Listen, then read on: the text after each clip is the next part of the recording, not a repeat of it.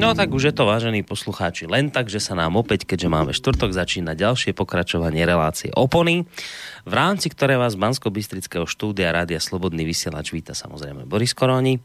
No a čo je na tej dnešnej relácii zaujímavé, je okrem iného to, že my budeme vlastne, sa to celé bude opäť dnes v takom oslavnom duchu a zaujímavé na tom je to, že vlastne to už tretíkrát po sebe, vraví sa tak bežne, že trikrát a dosť, tak to asi ten vypáli. Tak aj vypáli. Ten človek, čo sa teraz ozval, to je samozrejme pán prednosta Bansko-Bystrickej psychiatrie, pán doktor Ludvík Nábielek. Dobrý večer vám prajem, pán doktor. Dobrý večer. Takže trikrát a dosť, lebo najskôr sme oslavovali, to bolo... Rádio.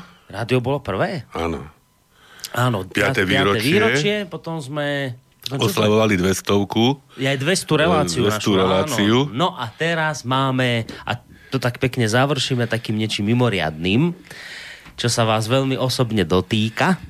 A to sme inak už aj naznačili v tých niektorých predošlých reláciách, myslím, že takéto niečo nastane, pretože tu máme jedného oslávenca.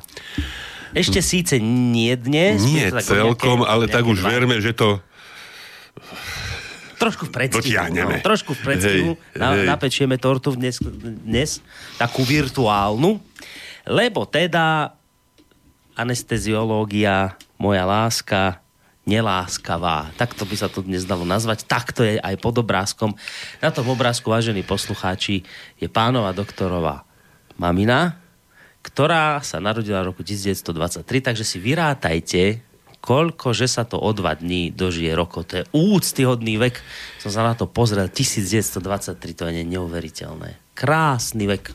A v podstate ja som veľmi šťastný, že mama do dnešného dňa si zachovala schopnosť tešiť sa zo života. Tak som to niekde aj čítal. Že ono fakt, že je to veľký dar. Sme to aj so sestrou však sa tak z toho tešili, že to nie je nejaké, isté, je ten život už nie je plnohodnotný, ako býval, a teda nie je mama už všetkých výkonov schopná, ktoré v minulosti vykonávala, či už pracovných, alebo mimopracovných. Ale, a to nás tak aj dojalo nie tak dávno, že buď to bolo v Prahe, keď som ja bol pre mamu na výmenu. Hej, však mamu si tak vlastne striedame, že časť roka je u mňa, časť roka je u sestry Míry v Prahe. A mama sa tak pozrela na nás a hovorí: deti moje, ja som taká šťastná, že som s vami. To je krásne toto. A inak, teraz som si spomenul, vy mi možno pomôžete, budete lepšie vedieť, ale určite viem, to si pamätám veľmi dobre, že ona raz bola dokonca súčasťou našej guláš party, keď sme robili s poslucháčmi, vtedy ste ho raz zobrali.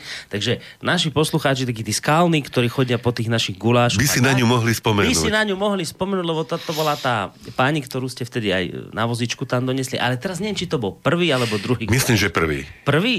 Na prvom guláši poslucháčskom bola vtedy medzi poslucháčmi Rádia Slobodný vysielač. Vtedy ešte mama bola taká, že dalo sa ju zobrať.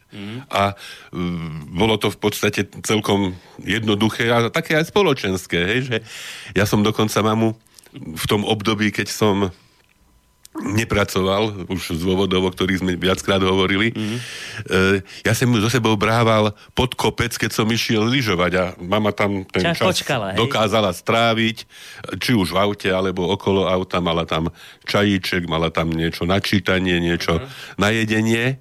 Ja som sa vždy zastavil, keď som teda krúžil na svahu. Kontrola prišla. A všetko bolo fajn, však samozrejme postupom času a rokov to bolo čím ďalej komplikovanejšie, takže už teraz mamu nevláčim so sebou.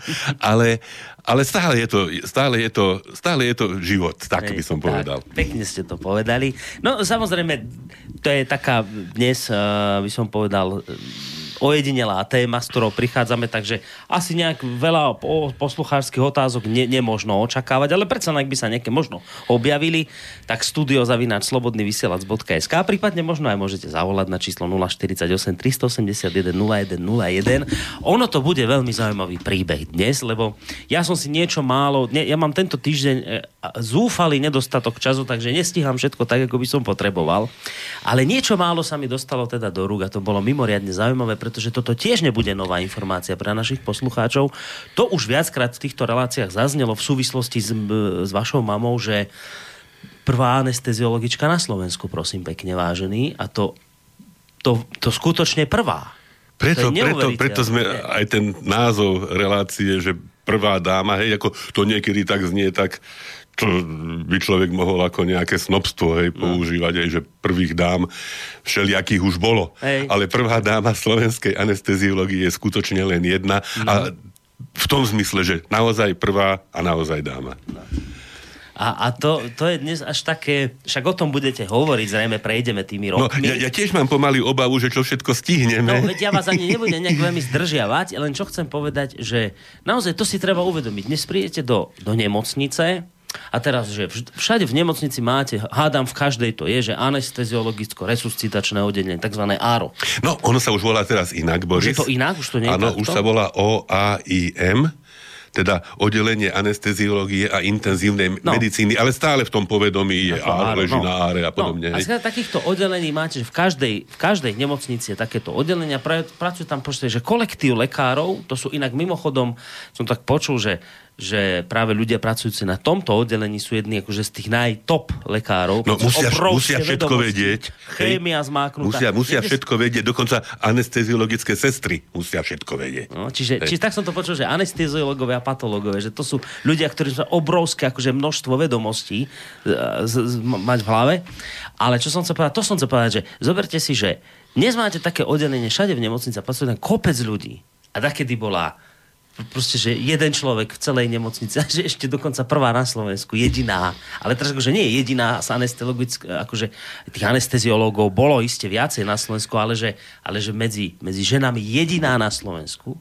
A vy ste mali, že, ja neviem, to bolo tak, že jeden anesteziológ na celú nemocnicu? Boris, naozaj to tak bolo. To my máme z detstva tak zakorenené, že zazvonil telefón a už bolo jasné, že nám mamu berú. Hej.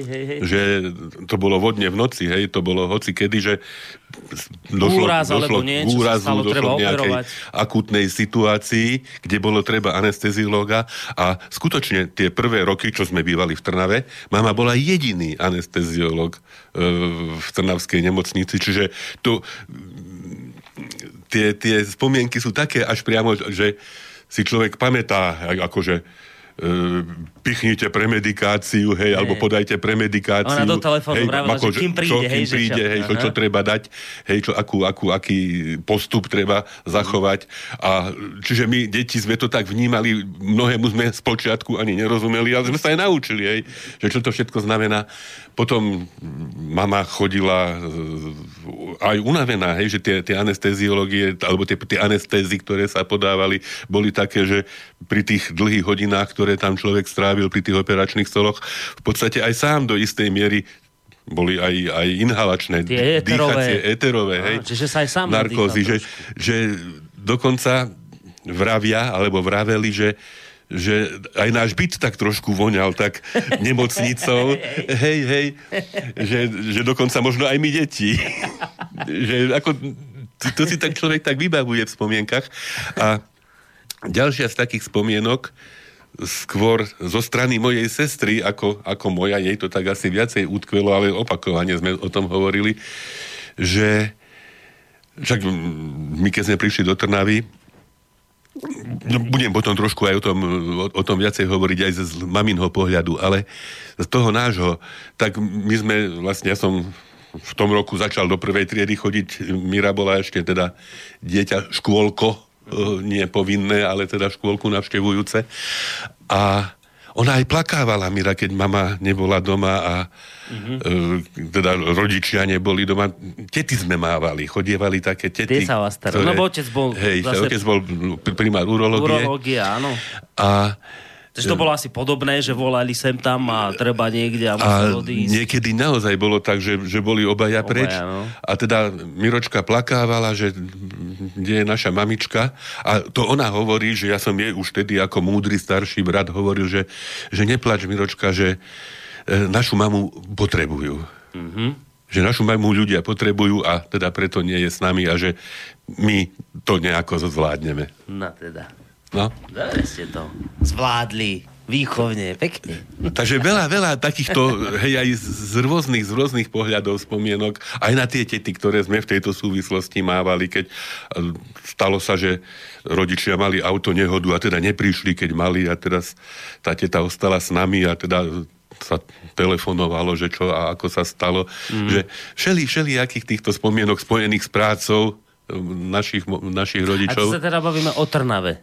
Teraz hovoríme o Trnave, ale prejdeme ešte aj na to obdobie, ktoré tomu predchádzalo.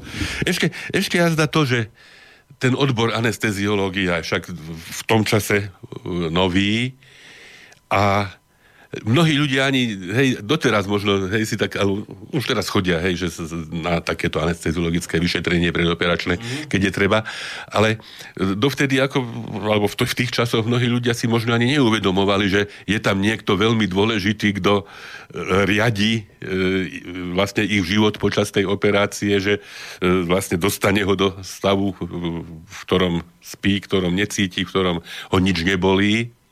A zase z toho stavu ho musí nejakým spôsobom vo vhodnej chvíli a v pravý čas prebudiť, že možno mnohým ľuďom toto celé nie je jasné a k tejto úlohe vlastne zabezpečiť pokojný priebeh operácie pre pacienta aj pre operatéra. Hej. Relaxovať. A preto teraz sa hovorí aj tá intenzívna medicína alebo predtým resuscitológia. Vlastne medicína ťažkých, životohrozujúcich stavov pribudla. Hej? Čiže to je skutočne odbor, ktorý vlastne musí sa vedieť vyrovnať s každou situáciou, ktorú možno raz za život. Hej? Že, ja si pamätám, však v Trnave, alebo nedaleko Trnavy bola a je, alebo už sa možno likviduje, atomová elektráreň v Jaslovských Bohuniciach. A to bola predtým A1, potom V1, neviem už, ako to poradie bolo. A tam, prosím, došlo k havárii niekedy veľmi dávno. Čiže mama v podstate sa musela vysporiadúvať možno ako prvá v tom vtedajšom Československu s následkami úrazu ožiarením. Myslíte, že pacientov, čo potom vozili? Čo teda, to, vlastne, to bolo niekoľko pracovníkov, ktorí boli tomu žiareniu vystavení. Takže, alebo si pamätám, nedaleko zase je škrobáreň v Bolerázi, tam tiež niečo buchlo a teda vozili popálených ľudí. Hej, že to tak človeku utkvelo v pamäti niektoré takéto situácie. Takže to... No, prídeme ešte aj k ďalším veciam, že ako intenzívne ľudia v tom čase a predtým žili, hej, že ako by sme si tak mysleli, hej, že sú to ľudia v podstate v pokročilom veku, mnohí už nežijú, väčšina z tých, ktorých budeme možno spomínať, už ani nie je medzi nami.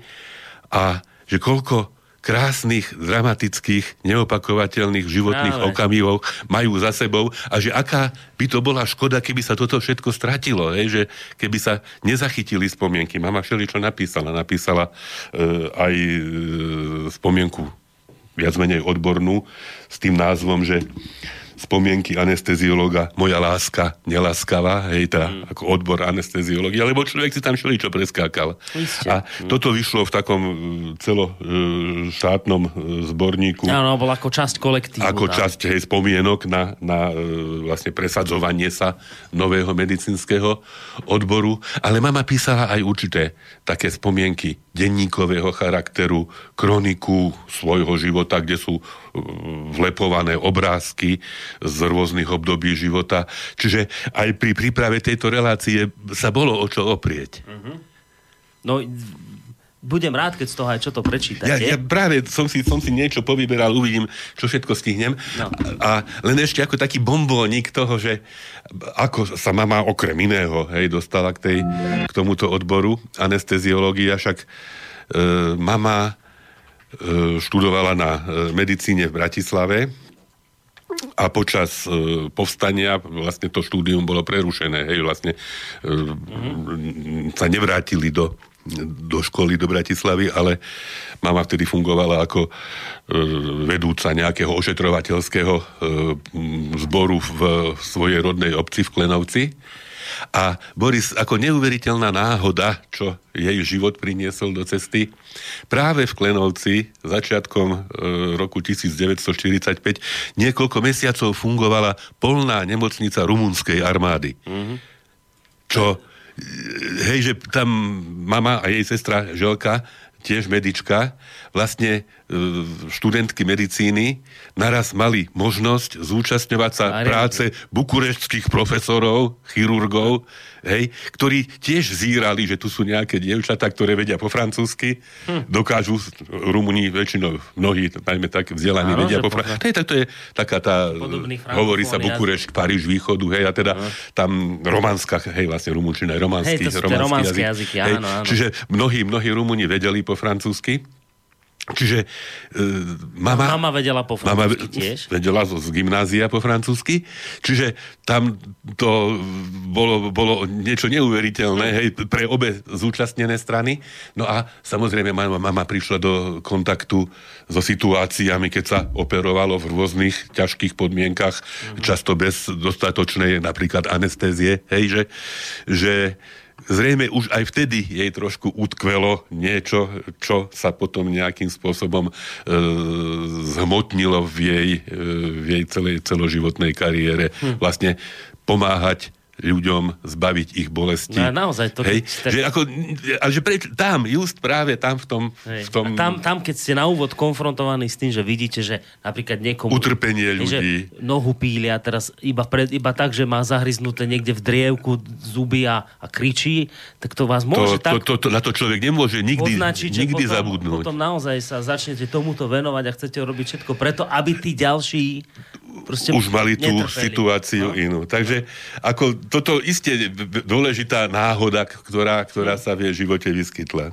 Takže skúsme ešte k tomu odboru niečo a potom azda aj nejaké také osobnejšie veci, lebo naozaj ten život v podstate človeka, hej, takého, čo nebol ani prezident, ani generál, hej, a že koľko všeličoho sa do toho ľudského života dokázalo zmestiť. No. Takže skúsim, to anestéziológia, moja láska neláskavá, mama dala tam taký podnadpis, fragment o začiatkoch odboru na Slovensku, a ja skúsim z toho ešte nejaký fragment prečítať. Ináč mama mala vytríbený sloh, hej, že skutočne si to môžete vychutnať.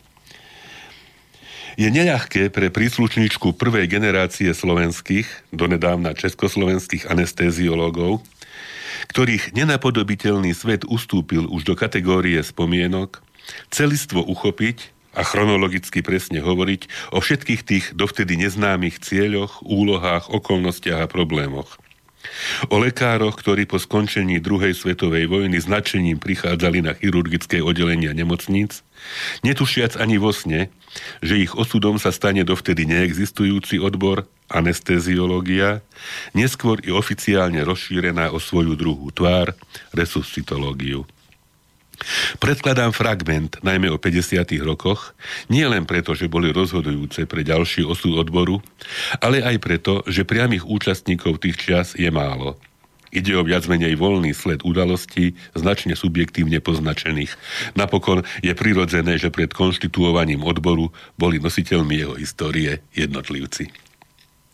V prvých povojnových rokoch tak na Slovensku ako v Čechách aplikácia lokálnej, spinálnej aj celkovej anestézie bola nutnou, ale neatraktívnou súčasťou každodennej práce chirurgov a iných operatérov. Celková anestézia, narkóza, najčastejšie éterová, aplikovaná Šimelbušovou a Obredánovou maskou, boli často zverované do rúk ošetrovateľov a najmä sestričiek, vtedy rádových. S úctou si spomínam na naškrobené žiarivo-biele klobúky Vincentiek, sklonených celé hodiny nad Ombredánovými maskami.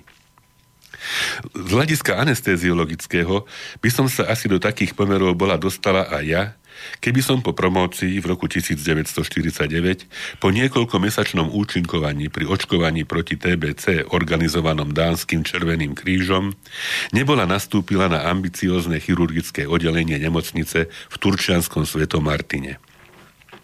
Po skončení vojny začali totiž prinášať určitú svetovosť do slovenskej medicíny lekári vracajúci sa domov zo západnej cudziny. V súvislosti s témou jedným z ich najdôležitejších prínosov bol poznatok, že ďalší rozvoj chirurgie je podmienený rozvojom anesteziológie.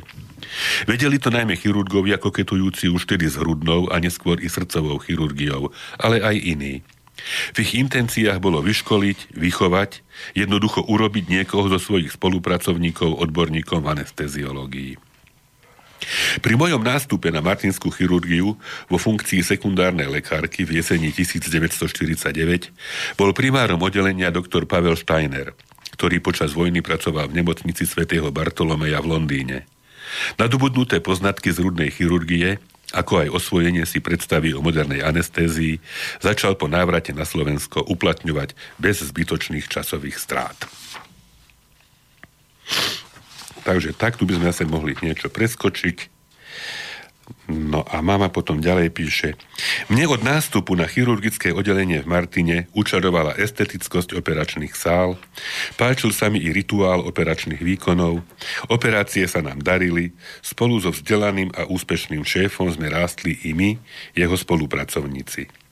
Nech mi je dovolené z sedajšieho martinského chirurgického tímu na tomto mieste menovať aspoň zástupcu šéfa, doktora Karola Chrenka. Mimochodom, dnes som telefonoval s jeho synom, doktorom Chrenkom, ktorý je riaditeľom liečebne pre dlhodobo chorých v Šťavničke pri Ružomberku a máme takéto občas pracovné kontakty. A ešte po rodičoch ste zdedili kamaráti. Oni boli kamaráti. Ja si pamätám, ako aj na lyžovačke sme sa niekde stretli práve s uzmenovaným doktorom Karolom Chrenkom. A teraz jeho syn mi hovoril, že otec, teda menovaný, práve v Lani zomrel. Čiže tiež sa veľmi, veľmi dobre držal. Neskoršieho primára v Ružomberku, doktora Antona Hanínca, ktorý po prechodnom primárčení vo Vyšných Hágoch si po svoju smrť v roku 1968 zašiel až do Kanady, doktora Jozefa Slameňa od konca 70.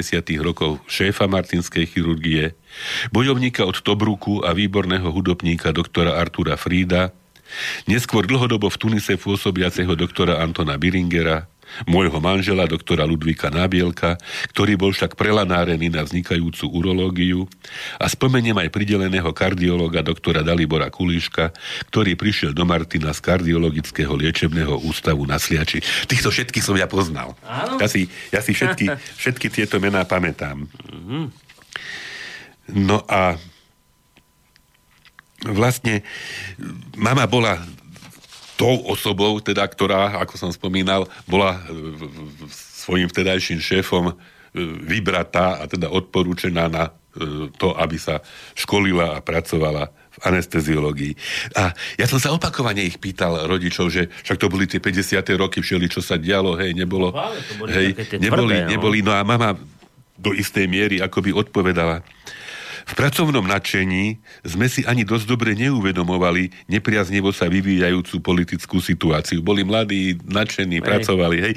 Boli sme natoľko, tak rečeno, opojení pocitom odborného rastu, že napríklad aj pri príležitosti svadobnej cesty do Prahy sme s manželom, vybavený glejtom primára, urobili špionážnu návštevu kliniky profesora Diviša, kde nás veľmi ochotne pánom profesorom poverená asistentka zoznámila s najzaujímavejším pacientmi. Hej, že fakt, asi viem predstaviť, hej, to takéto tá tvorivá atmosféra, oni bývali na takej kvázi slobodárke na hornom oddele, na hornom poschodí pavilónu v martinskej chirurgii.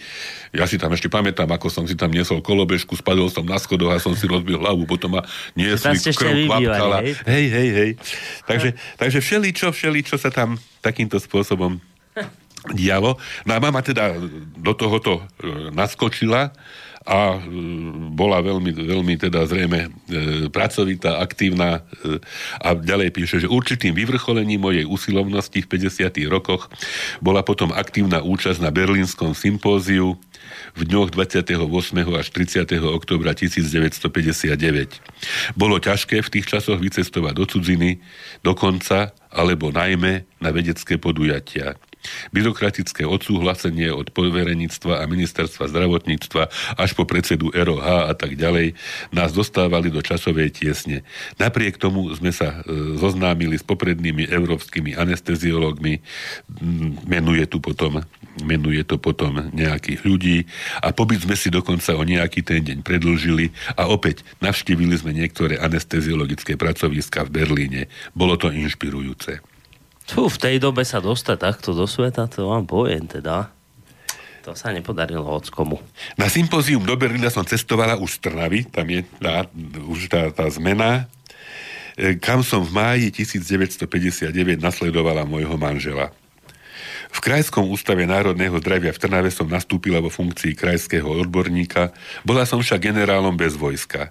Mala som šťastie, že na miesto anesteziologickej sestry sa prihlásila mladá a šikovná Magda Molnárová, ktorá ešte aj dnes, už to neplatí, pani Magda Sabová už nie je medzi nami, ale mama teda celý život s ňou spolupracovala, navzájom si pomáhali, keď to bolo potrebné a teda...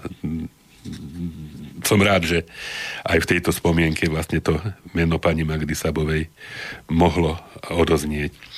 Vlastne vykonávala funkciu vrchnej sestry anesteziologicko-resuscitačného oddelenia, pri ktorého zrode stála a pri ktorého neľahkom budovaní obetavo pracovala. Lebo totiž tie začiatky, v tom Martine to bolo také nadšené, v tej Trnave, kde mama prišla akoby zakladať a rozvíjať. Takže to všetko musela ona stále. To také jednoduché nebolo. Mm-hmm. To také jednoduché nebolo. Aj z určitých osobných dôvodov, ktoré tam vtedy vládli, hej, že nebolo také nadšenie pre... Mm-hmm. Ale predsa. No... Po mojom príchode do Trnavy, hrdého mesta s univerzitnou históriou z čias Márie Terézie, bol stav podobný ako v Trenčíne, to nám popisovala. Nebudem sa podrobne rozpisovať, ako to išlo ďalej. Existujú o tom komplexné, každoročné rozbory, dokumentujúce okrem iného i to, s akou naliehavosťou sme sa dožadovali každého ďalšieho člena kolektívu, s akou radosťou sme prijímali každé obohatenie a zmodernizovanie nášho technického a farmakologického vybavenia a ako sme sa kontinuálne ďalej vzdelávali. Ak nemožno opísať všetko podrobne, existujú, ako hovorí jeden slávny spisovateľ, dve východiska. Usilovať sa vyjadriť všeobecne v jednotlivom, v jedinom krátkom dialógu či korešpondencii, v jedinom krátkom stretnutí, alebo zbežne, bez detailov opísať všetko. V roku 1974 pri príležitosti 150. výročia založenia nemocnice v Trnave vydalo riaditeľstvo nemocnice publikáciu z histórie trnavského zdravotníctva. Pri charakteristike jednotlivých oddelení sa pod titulom anesteziologicko-resuscitačné oddelenie píše: Odbor anesteziológie a resuscitácie sa začal rozvíjať v trnavskej nemocnici ako mladá, náročná a rýchle napredujúca disciplína až od mája 1959, keď tu nastúpila vo funkcii krajského anesteziológa odborná lekárka pre anesteziológiu a resuscitáciu doktorka Darina Nábělková. Samostatné nelôžkové v tom čase oddelenie anesteziologicko-resuscitačné bolo zriadené vo februári 1964 a prvou prednosť bola ustanovená menovaná. Aj keď začiatky nového odboru boli ťažké, podarilo sa onedlho presadiť do všeobecného vedomia, že tento nový odbor je rovnocenným partnerom ostatných klinických odborov, že je mimoriadne potrebný a prakticky zasahuje do všetkých medicínskych odborov, a to tak zložkou anesteziologickou, ako aj zložkou resuscitačnou. Takže tak. A ešte asi... No a potom však mama bojovala, až sa podarilo, a to k tomu asi posledný odstavec. K tomu treba dodať, že ešte pred zriadením primariátu sa krajský ústav presťahoval z Trnavy do Bratislavy a s ním aj moja funkcia krajského anesteziológa, ktorá bola viazaná na sídlo Kunzu. A ešte chcem zaznamenať, že v roku 1977 sme v Trnave otvorili stanicu rýchlej zdravotníckej pomoci. To všetko postupne budovalo, hej, že ako ja vynechávam, hej, z toho, ale predsa predbežne v provizorných podmienkach. Tú dôkladnú prácu odviedol vedením stanice poverený môj zástupca, doktor Vlastimil Michálek. Čo sa týka ďalšej etapy budovania odboru, natíska sa mi skromno-neskromná paralela. Takmer presne 200 rokov od položenia základného kameňa novej budovy Lekárskej fakulty Trnavskej univerzity bol roku 1975 položený základný kameň nášho nového pavilónu. A to novovybudované pekné nové oddelenie bolo slávnostne otvorené roku 1981, a to v jeho trojjedinej komplexite: anesteziológia, lôžková resuscitačná časť a stanica rýchlej zdravotníckej pomoci. Pri skončení mojej aktívnej činnosti roku 1985 malo Áro už takmer 70 pracovníkov, čiže to, čo ste hovorili, hej, že už to bolo jedno fungujúce oddelenie, ktoré dokázalo obhospodáriť a opatriť všetky požiadavky, ktoré celá nemocnica do toho oddelenia kládla. Z toho 15 lekárov, 5 s druhou atestáciou, 5 s prvou a 5 v príprave. Zo zdravotných sestier, ktoré začali pracovať na oddelení už v 60. rokoch, by som rada vyvolala po mene, okrem spomenutej vrchnej sestry, aj staničné sestry úsekov Milana Dzunku, Táňu Bôžikovú, Janku Horvátovú a dokumentačnú sestru Olgu Mancovú. Všetky, až na neverného Milana, sú dosiaľ oporov oddelenia. Neverný Milan. Čo povedať na záver tohoto fragmentu z histórie anesteziológie a resuscitológie na Slovensku? Napriek úskaliam, ktoré nieslo so sebou budovanie nového odboru, navyše s nevyhnutnou tímovou prácou s inými odbormi, a to nie len operačnými, som rada, že som bola pri tom. Veď to bol práve náš odbor, ktorý posunul hranice medzi životom a smrťou do novej úrovne, ukázal nové možné a schodné cesty a dal medicíne nové dimenzie.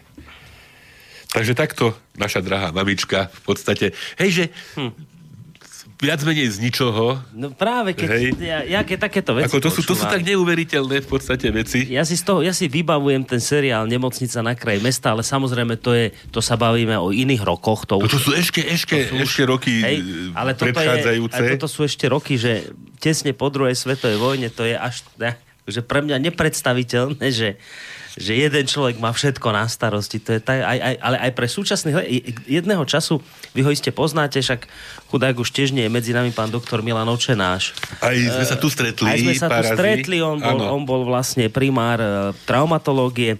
On práve v tomto období začínal, po vojnovom, tak ako podobne ako vaša mama. On vraví, že to, ešte si spomínam, ako to hovoril aj tu u nás v reláciách, že to sa nedá len porovnať, aké musel mať vtedy doktor vedomosti, keď sa to porovná s tými terajšími, lebo teraz sa to všetko už tak akože atomizuje, každý lekár je na niečo a prístrojizuje, ale vtedy musel byť len na seba spoľahnutý a všetko ako vedieť obsiahnuť. Skôže, mať vedomosti a skutočne aj praktické skúsenosti a zručnosti, hej, doslova. Ako možno fakt, že tá medicína bola možno v niečom krajšia, hej, predtým. Ako... Ale ja si neviem hlavne predstaviť, veď iste to bola, samozrejme, že to bola iná doba, samozrejme, že vtedy nechodili ľudia tak k lekárovi ako teraz, ale aj tak si to neviem predstaviť. Ako sa to dalo zvládať, že jeden anesteziolog na celú nemocnicu. Však to sa nedá. Ako sa to dalo spraviť? Tak to aj bolo. Hej, že skutočne my deti sme si to iným spôsobom užili, no? nie tým organizačným, ale fakticky tým, že naozaj to bolo... A zase, ako aj mama písala, boli mladí, boli nadšení, hej, a tá Boris, neviem, asi či nejaké iné povolanie dokáže takú satisfakciu svojmu vykonávateľovi priniesť ako to, že ja pomôžem, ja zachránim, ja človeka, ktorý možno by neprežil do zajtrajšieho dňa, dokážem zachrániť, vytiahnuť z tých spárov smrti, obrazne povedané. Takže tá odmena iste bola obrovská aj vtedy, nakoniec je aj teraz. No, ja tak čo, mohli by sme hádam nejakú prvú pesničku zahrať. Predpokladám, že dnes budeme o Slávencovi hrať všetko. Ideme hrať o Slávencovi a možno budete prekvapení. No. Ja som to minule zanvotil tak trošičku. Áno. Ale skutočne mi sa tá pieseň viaže na to obdobie mladosti mojich rodičov, a teda detstva nášho. Pochádza z roku 1955, teda z roku rok po mojom narodení. Hej. A je to už minulé, teda sme hrali pieseň Melanie Oláriovej a myslím, že sa hodí aj svojím obsahom, aj svojimi slovami k tomu, o čom dneska hovoríme a čo vlastne chceme priniesť. Či sa, môj milý, na to pamätáš? A to je to, čo ste minule notili, keď poslucháč nám poslal, tak si to teraz poďme vypočuť. No, ideme na to.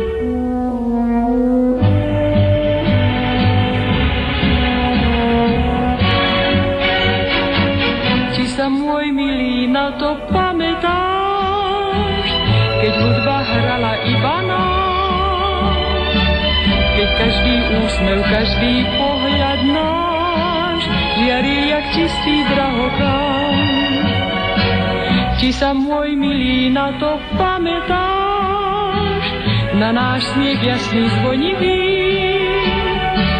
na chvíle lásky, chvíle plné krás, na dobu našich šťastných dní.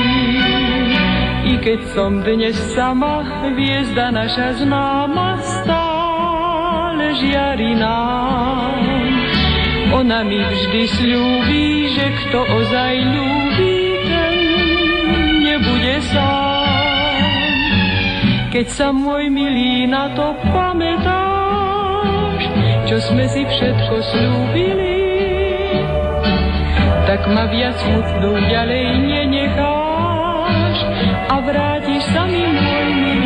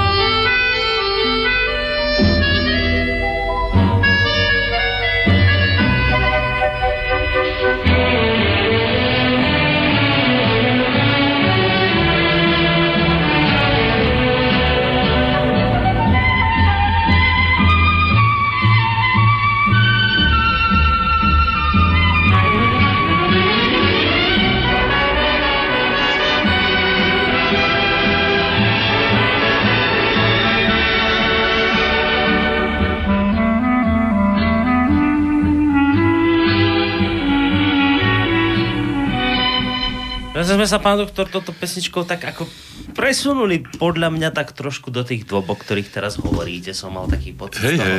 Šla mi z toho taká nálada. Som si predstavoval, tak ako sa pomaličky buduje oddelenie. Ako sa buduje oddelenie, ako sa otvára gramofón so tými ihlami, ktoré sa tam nastrkovali. Tak pukali pekne tie platne. Áno, platne však sa dali zlomiť. Neboli ohybné napríklad. Ako toto tá ihla tak pekne išla po tej platni, tak také mäkké pukanie to robilo. Ano. Taký krásny, špecifický zvuk. Takže toto patrí k tomu.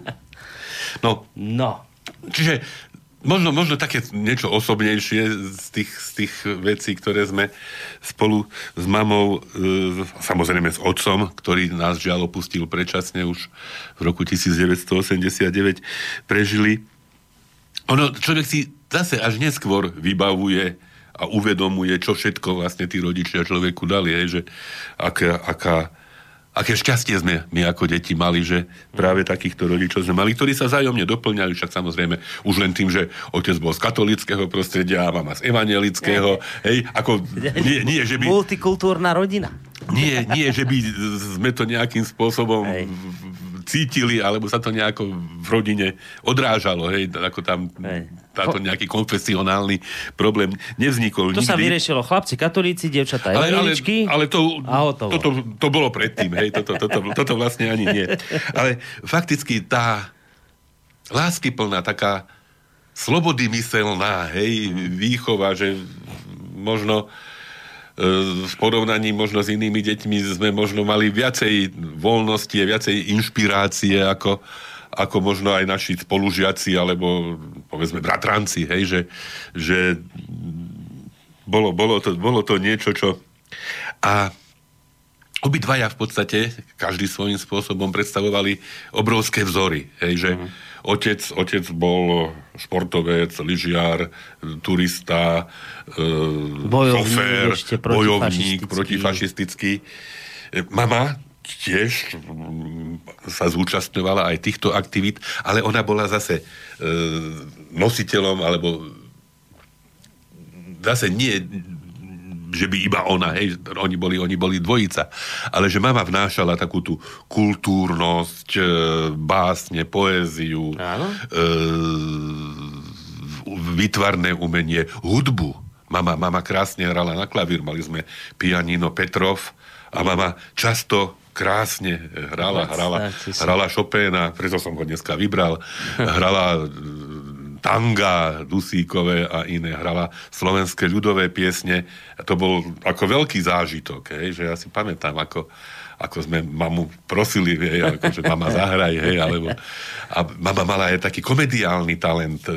Si pamätám, že raz sme nejak nechceli spať a mama hovorí, že ak pekne pôjdeme spinkať, že urobí nám 3 výstupy. Tak sme sa tešili, že čo to bude. Na mama vystúpila 3-krát na kufor. Ako vystúpila nohom na kufor. A boli sme vybavení. Hej, že ako...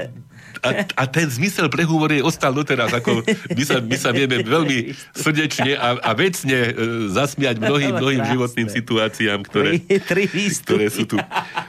Na kufor, to je dobré. No. Mama takisto bola jedným z takých inšpirátorov našich zahraničných ciest. Otec bol realizátor a samozrejme tiež sa podielal na príprave cesty, ale mama vyberala také tie veci, ktoré nemôžeme obísť. Hej, že keď sme boli na Malorke, museli sme navštíviť Valdemózu, kde žil nejaký čas Frédéric Chopin so Georges Sandovou. Toto máte po mame tieto vaše. Áno, zase v Grécku, hej, nebolo možné obísť to sme my ako deti vnímali a teda nasávali, hej, čo je dôležité. Takže zase napadlo ma teraz, to súvisí aj s prácou ešte, s toho, čo sme hovorili, že mama bola jediná a teda iste nosil človek, nakoniec lekár sa neprestáva byť lekárom, keď príde domov z roboty. To bolo veľmi milé, sme odchádzali na nejakú dovolenku. Však sme sedeli v aute, otec za volantom, mama vedla, my vzadu, sa nosilo taká záhradka, hej, kde sa stany a neviem čo, aby sa to pomestilo, tie auta neboli vtedy také veľké ako teraz. Čo ste mali? Mali sme najprv Spartaka, potom Simku, potom Sába a potom Fiata. Ako otec bol zase drak. Dobre, to ste akože celkom dobré mali. No a toto bolo neuveriteľne milé, lebo mama posadiať sa teda vedľa otca, sa ho pýta úplne vážne, že skontroloval si tlak a puls. Ona sa chcela spýtať, že či vodu a plyn. Ale že skontroloval si tlak a... No a tak samozrejme veľký smiech, hej, ale to bolo to typické, hej, že aby teda pacient mal zachovaný život podmienujúci tlak a puls, hej, to bolo... Hej. A ešte ďalšia z takých ciest, čo tak iste by sa dalo všeličo spomenúť. Mama zase bola taká, zase si to veľmi vážim, že ona, keď sme do nejakej krajiny išli, tak nás nenútila, hej, ale viedla k tomu, aby sme sa aspoň niečo z toho jazyka dotyčnej krajiny naučili. Čiže keď sme išli, neviem, do Rumunska, tak sme vyslovovali po rumunsky, že blzau, hej, aj keď to možno vôbec nebolo správne, hej, ale podľa maminej predstavy, hej. Keď sme išli, čo ja viem, do Španielska, tak zase nejaké slova. Viem, že doteraz po turecky je vajce jumurta, lebo čo ak budeme kupovať vajcia, tak povieme jumurta, hej, a to je vajce. No a boli sme v nejakej reštaurácii v Seville, v Španielsku. A mama, prišiel čašník a mama tak ako objednávala. mysliať si, že po španielsky. Uh-huh. A ten čašník bol zrejme vzdelanec, aspoň teda čo sa jazykového vybavenia týka, lebo teda prijal objednávku, zapísal si. Uh-huh. Potom sa tak hlboko uklonil ako toreador a hovorí, madam, hovoríte 4 jazykmi. Keď mama objednávala súčasne španielsky, nemecky, anglicky a francúzsky, hej. A teda... veľmi také, hej, spomienky. No, tak isté tých spomienok je všelijakých. Tak otec nás skoro opustil a mama potom ostala po nejakom čase vlastne sama. V Trnave my sme sa tiež presťahovali do Banskej Bystrice. A mama si našla spôsob života, už ako dôchodkyňa. A nie dlho po otcovej smrti, však ešte súd fyzicky dobre komponovaná, sa vybrala na okružnú plavbu po Stredozemnom mori. Predstavte sama. Si. Sama. Hej, a teda potom nám rozprávala, fotografovala, ako sa doplavila do Lisabonu, hej, teda prvá z nás, celej rodiny bola v portugalskom hlavnom meste. A potom tak počase tak s nej vyliezlo, sa teda priznala, že zvykla na tej lodi hrávať v lodnom bare na klavíri. A teda na potešenie spolucestujúcich. Trošku, hej, ako z Agáty Kristy, alebo Cesta po Níle, alebo z takéhoto nejakého... Až také dobrodružné celé hej. Takže všeličo táto naša mamička. No a k tej jej láske k poézii by som si dovolil jej obľúbenú tak a potom už aj pesničku by bolo báseň dať. Prečítať. Nie je dlhá a bude. Tak. Je to od Vladimíra Roya, symbolistu slovenského syna alebo áno, jeho mama bola, myslím, dcéra Jozefa Miloslava Hurbana. Teda, on bol tiež, myslím, evanjelický kňaz. A teda mal také zvukomalebné a toto trošku tiež možno tak bude. Sa to volá, že ty žiješ ďalej, tak berme to ako také posolstvo. A ten náš vonný jazmín opadal. Ach, opadali jemné biele jeho kvety. Keď chladný vietor čudnú pieseň hral, nás mučil smútok divný, mnoholetý. Ten jazmín, sladkosť jeho výdychu, hruď roztúžená sala vôľou chtivou, my stúlení sme sadli potichu a cit náš zvučal tklivou melódiou. Či vieš, o čom nám spieval jeho hlas? Ty vieš i ja, že láskou chvel sa clivou a nesplnených snov v ňom žhavý pás sa kolom srdca zovrel melódiou. Melódiou, čo v duši nezhynie, môž v život v búrkach rvavých výskať divo, v prach vrhať naše nežné túženie. Ty žiješ ďalej, lásky melódio. Pekné. No a teraz dajme pesničku nejakú. Tak dajme pesničku. Také pekné bude. Pieseň, ten život však bol všelijaký, takže pieseň je o žiarlivosti, sa volá Žalúzí. A som ju vybral v klavírnej verzii, lebo mama nám ju hrávala. Túto. Hej. Práve takúto, no to ma veľmi zaujíma. Poďme si to vypočuť.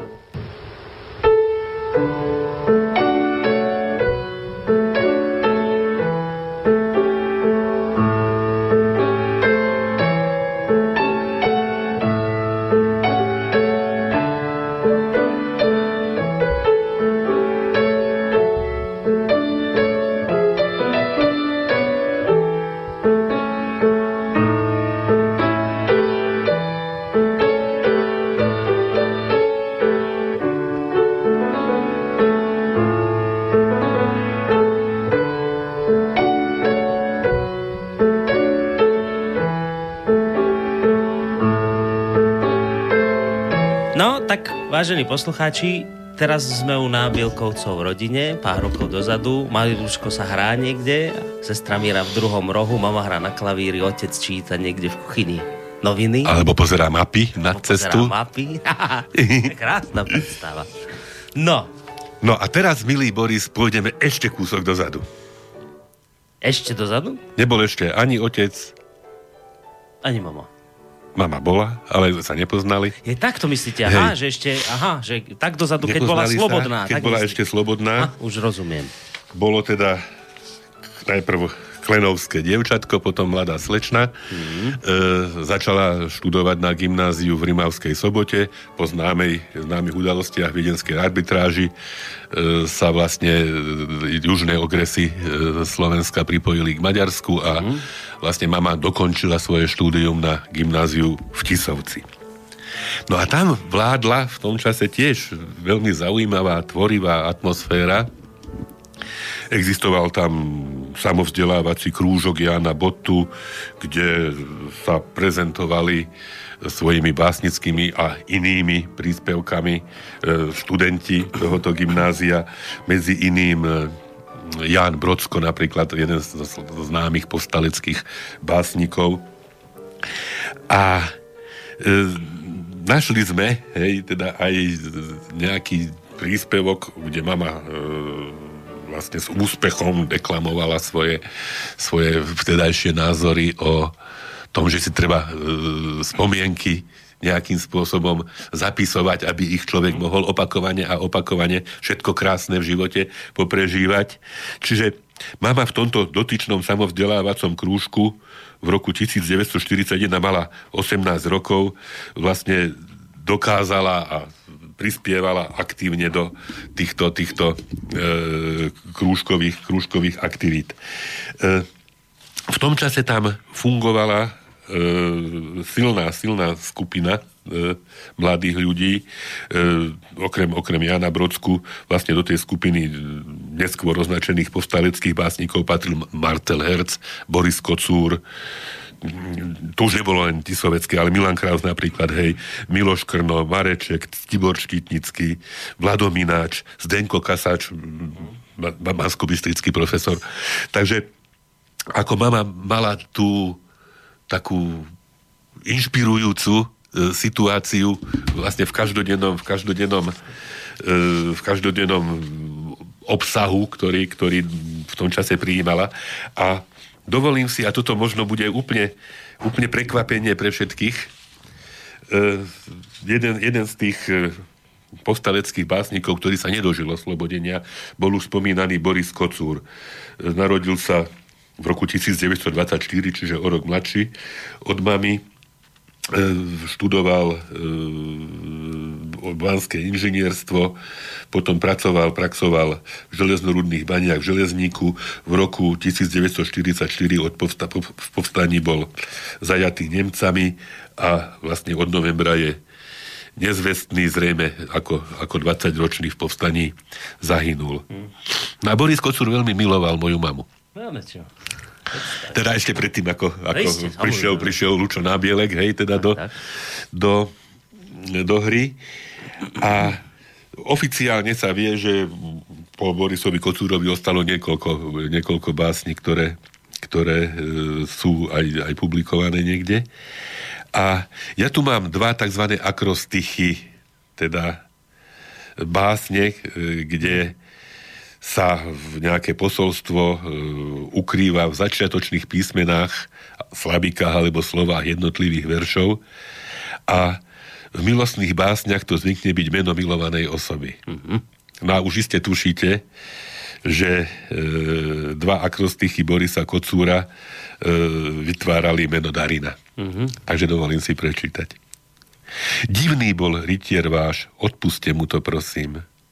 A zda len zabudol, že chlapčekom je bosým, rozbil svoj vlastný svet, cestičku nemá blúdi, istotne bude lepší zas, len kým sa nezobudí, nevráti ku sebe po tomto putovaní a potom nikoho už viacej neporadí. Čiže jedna Darina a druhá Darina. Dnes ešte bolí to tá rozkoš dlhých chvíľ a v zraku chveje sa umdlená klenba listov, rosata sa nezbudí, mesiac sa v mrakoch skrýl, i hviezdy odišli neznámou cestou hmlistov, nad novú priepasť kláňam sa, epilóg nových drám, a tento verš stále šepkám si a stále ho nepoznám. Darina po druhýkrát. No nič, počujte, pán doktor, musíme mi končiť. Ešte jednu dramatickú situáciu pesničku z maminho života. A toho sa potom rozlúčime. No. Ešte teda predtým, ako sa zoznámila s mojím milovaným otcom, tak boli zase jeden z bukurešťských profesorov, s ktorými prichádzala do styku v rámci svojej práce v rumunskej nemocnici v Klenovci, po vojne ju prišiel požiadať o ruku. Lebo sa do nej zamiloval. Čiže človek povedal, mohol som byť Rumún. Hej, ale bolo by to samozrejme všetko úplne inak. Ale veľmi zaujímavé, hej, tie ľudské osudy, čo z ľudí, ktorí tuto nedaleko nás žijú, žili, prežívali svoje osudy, lásky, trápenia, tak naša drahá mama bola jedna z nich. Takže, ak už teda ideme, musíme zrejme končiť. No, musíme, lebo končíme. Veru. Takže, milá mamička, ďakujeme a prajeme, aby si sa dokázala ešte dlho tešiť v našej spoločnosti a budeme všetko robiť preto, aby ti bolo s nami dobre. Tak a my sa k tejto gratulácie spolu s poslucháčmi samozrejme pripájame. A čo si dáme na záver, pán? Na záver si dáme Chopina. Chopina. Zase, toto mama hrala. Hej, Chopin, je to Grand Vals Brillant, teda veľký brilantný valčík, jeden z takých možno najčastejšie aj hraných Chopinových valčíkov. A zase už nedalo mi, našiel som interpretáciu asi najslávnejšej interpretky klavírnych diel Friderika Chopina, polky Haliny Černy-Štefanskej. Nie je tá hudba až taká čistá, ako hej, že by človek možno, ale je to just v Želazovej Voli, kde sa Chopin narodil a je to, hovorím, najslavnejšia interpretka Chopinových diel, pani Halina Černy-Štefanská. Tak aj túto pesničku venujeme oslávenkyni, dnes a zároveň sa ňou aj učíme, majte sa pekne, do počutia.